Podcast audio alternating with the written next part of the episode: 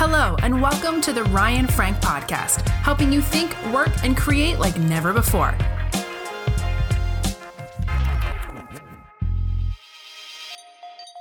Hey, friends, it's Ryan Frank. Welcome to the Daily Coffee Chat with Ryan Frank. So glad you're here. I'm joined by my friend, Larry Fowler. Good morning, Larry. Good morning, Ryan.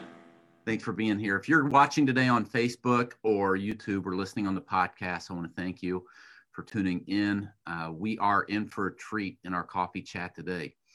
Um, Larry and his wife, Diane, have created an amazing ministry. Um, and definitely not alone, but with the help of some great people called the Legacy Coalition that you'll hear about in a little bit. Larry and I first met when Larry was working with the ministry of Awana. Larry, how many years ago do you think that was you and I first met? I bet it's been at least Well, 15. I, I don't know, at least 15, maybe close to 20. maybe 20. Maybe 20. I mean, you were you were just a young guy. I was a young guy. Larry had a head full of hair. I mean, it was Yeah. just, it. Did you have a head full of hair back then? I don't remember. Uh, well, not a head full, but a little more than I have now. Larry and I immediately struck up a friendship, and the Lord has, has graciously allowed us to be friends all these years. And we've been able to serve together at Awana, and we always try to figure out what can we do to support each other's ministries. I really believe in what Larry is doing. Excited. Um, Larry's written several books. Larry, you've written so many books for the children's ministry community. If nobody's ever read a Larry Fowler book, and somebody was like, I've got the budget to buy one Larry Fowler book. What one book would you say they really need to buy and read? Well, probably Rock Solid Kids. Uh, it's it's it was the first one, and I still consider it kind of a real foundational book for figuring out how you do children's ministry. Um, I've I've always had the the thought that Scripture ought to be the designer of children's ministry, not just the content. And that's really what that book is about: is helping us to identify pastors passages in Scripture that would inform us on how to do children's ministry. Yeah, and it's such a great. Is that the book where one of your one of your books you have a chapter on gender balance in children's ministry that you do a great job That- with? That that's the second one. And when so when I wrote Rock Solid Kids, I, you know, I I put in there every passage I could think of. But what often happens happened, you know, I got the book out and then I started thinking of other passages. Ah, this ought to impact too. And and Yep. so the second one is Rock Solid Children's Ministry.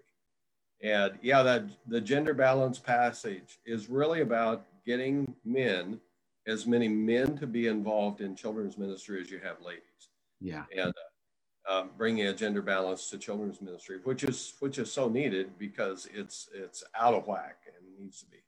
it is. And the name of the second book again is Rock, Rock Solid solid children's ministry.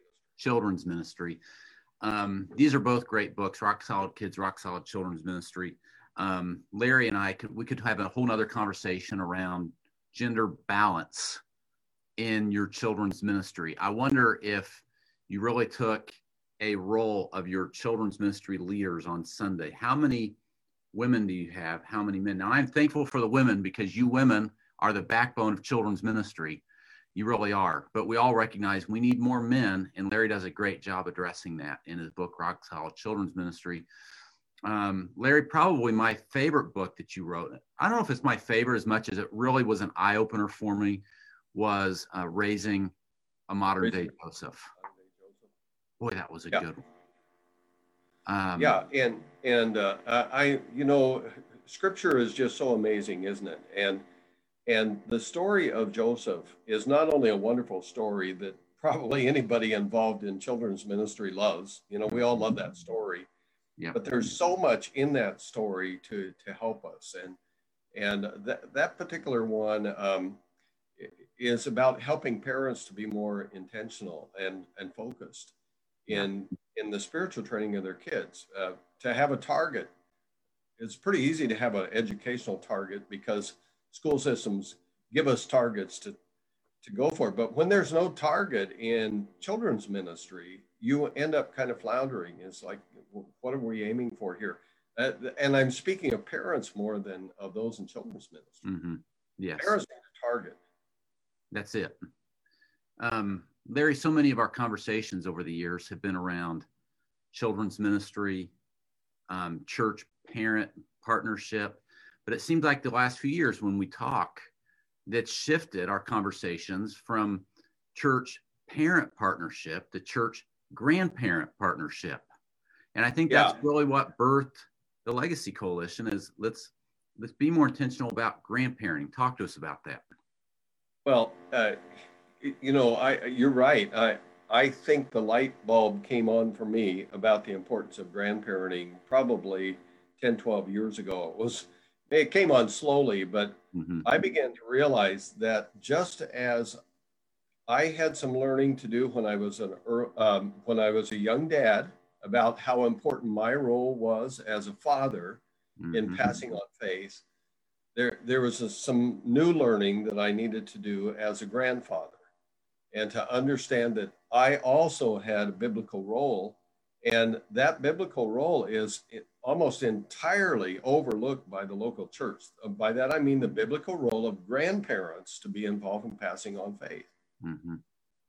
And Ryan, think about this. I, you know, I, I, I know that um, children's workers in, in general always feel like they're up against a challenge to really deeply impact kids' lives spiritually. And mm-hmm. they are because they don't have them for that much time uh, every week or every year. And then in addition to that, the parents aren't always doing what they need to do at home and, mm. and they, they should but they but they're not and and uh, and so we we live in a kind of a frustrating world in a lot of ways but there's a whole army of people that ought to also be engaged in the spiritual training of kids and those are called grandparents yes if if any individual child is in a um, a biblical situation one in which the family members follow christ think about that that child has six adults devoted to mentoring them in the faith. Hmm. And, and I know you you and Beth are in a position where you have parents on both sides that are believers. Mm-hmm. And that's so cool. But you think about your kids. You, each one of your kids has six adults that are devoted to them for all of childhood long. That's true.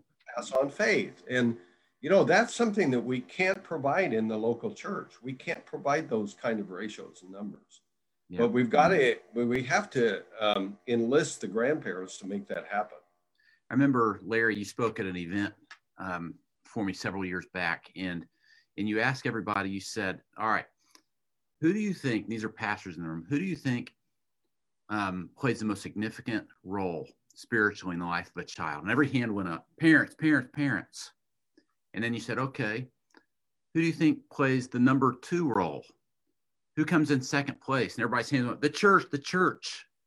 And you said, no, that's not right. And it was eye opening. Number two is grandparents. You still believe that to be true? Oh yeah, and and and in fact, Ryan, uh, the only time where it's violated almost is when when parents are not number one, grandparents are number one. Mm-hmm. You know, I, and you know, potentially they're always number two, but in reality, there are many times where grandparents are are actually more focused on the child's spiritual development than the parent is. Mm-hmm.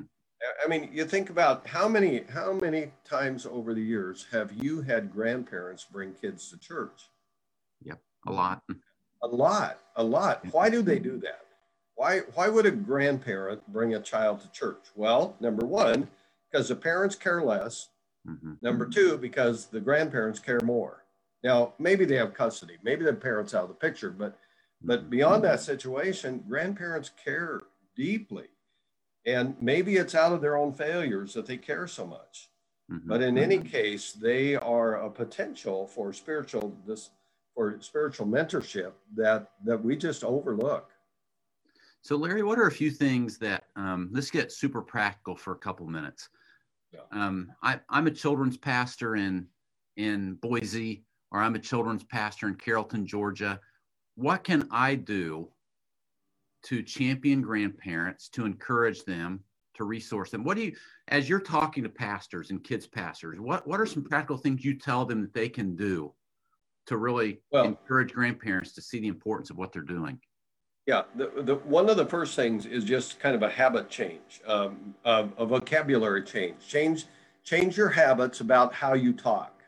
Mm-hmm. For example, anytime you say "and you parents," say "and you parents and grandparents." Always include grandparents in in that, so that you are constantly recognizing that they have a role as well. So so so certainly that's that's a part of it. Um, I would say also it starts not with something practical you would do with a mindset that you're going to have to be kingdom minded about this because you have you have grandparents in your church ryan whose yep. grandkids are in other states and and you have kids in your church whose grandparents are in other states and and so it, it isn't all contained in a local church so we have to be kingdom minded we have to be willing to engage grandparents to help grandkids somewhere else and, and, and vice versa. So that's an important, an important thing. And then um, in children's ministry, I, I, there are some, in, in most churches, there are some very, very practical physical limitations to getting grandparents to be involved in children's ministry. And I've been in so many churches where the children's wing is on one side of the church and all the 55 plus crowd That's true. come in or on the other side of the church. Mm-hmm. And they never see each other. And, and until you can figure out how to solve the physical barrier, um, the children in your children's ministry are going to relay, uh, remain strangers to the grandparents in your church. Mm. You have to find some ways to get them acquainted with each other. Um, the grandparents will be much more uh, wanting to be engaged if they know some faces rather than just just being strangers. Good point, Larry. is there is there very much training out there for? I mean, there's training to help parents, you know, be spiritual influencers in the lives of their kids. Is there much out there to help grandparents recognize this role and to get trained? There's a lot more than there was four years ago. Yes. You know, when we when we started four years ago, Ryan, there was only one book that had been published by a publisher on the topic of Christian grandparenting. One really? DVD series that was out. I mean, this wow. is for the 30 million Christian grandparents in America. Wow. the, the last count that I had was 32 books published by publishers. So there has mm-hmm. been an explosion, even though 32 isn't a lot it's still an awful lot more than there was four years ago. Well, and I believe God's used you and Diane and your ministry team to really be a catalyst in this area. Um, Larry's ministry is is the gospel or not the Gospel Coalition, the Legacy Coalition. Um, the website, Larry, is is it the Legacy Coalition? No, just legacycoalition.com. Thank you. Legacycoalition.com. Larry, if somebody goes there, what are they going to find? Well, they're going to find resources. They're going to find stuff about events. We we try to equip grandparents to be better spiritual influencers through both resources and events. Mm-hmm. And um, we we are planning on the only national conference on Christian grandparenting coming up in March. Uh, it's going to be live in uh, in Alabama, but also live streamed to places all across the country so that people will be able to go and attend. And that would be one thing you know, you if you're involved in, in, children's ministry, you could just try to get a group of grandparents to pay attention and look at this and attend our conference. I promise you, their lives will be changed because they've never been to a conference like this before. That's a good point. And that is March 18th and 19th. Just pulled up That's, your website. March 18th yeah. and 19th, the Legacy Grandparenting Summit. Um, friends, you need to go to take some time today. Um, if you if you're not driving and you can multitask right now, open a window on your computer, go to legacycoalition.com. A box will pop up once you're on there for a few seconds. Join the email list. I'm on the email list. I get all the Legacy Coalition emails. I love reading them. And you're going to find resources to help you and resources that you're going to want. You're going to want every grandparent in your church know about what's going on with uh, Legacy Coalition. Um, so Larry, Ryan, yes, Ryan, let, let me make a deal for everybody real quick. You started by talking about my first two books. So here's the deal. Yep. Uh, if somebody will go to my website, as as you just talked about, look at it for ten minutes. Yeah. Have a conversation with somebody in their church who is maybe more over uh, grandparent ministry, mm. and then send me an email telling me about that conversation. Larry F. Larry F. at legacycoalition.com. I will send them a free book, one of the rock solid books. I'll, Man, I'll a- send them one for free if if they will do those things. So go to the website, look it over, talk to somebody in your church, and send me an email. Man, did you? All right, so y'all need to catch that. Um, spend spend a good ten minutes on the website, get acquainted with the Legacy or Legacy Coalition, LegacyCoalition.com, and then talk to someone in your church that plays a leadership role in this area. Um, have a conversation with your pastor about it and email Larry and he'll send you one of his books. Yep, that's Larry F at um, legacycoalition.com.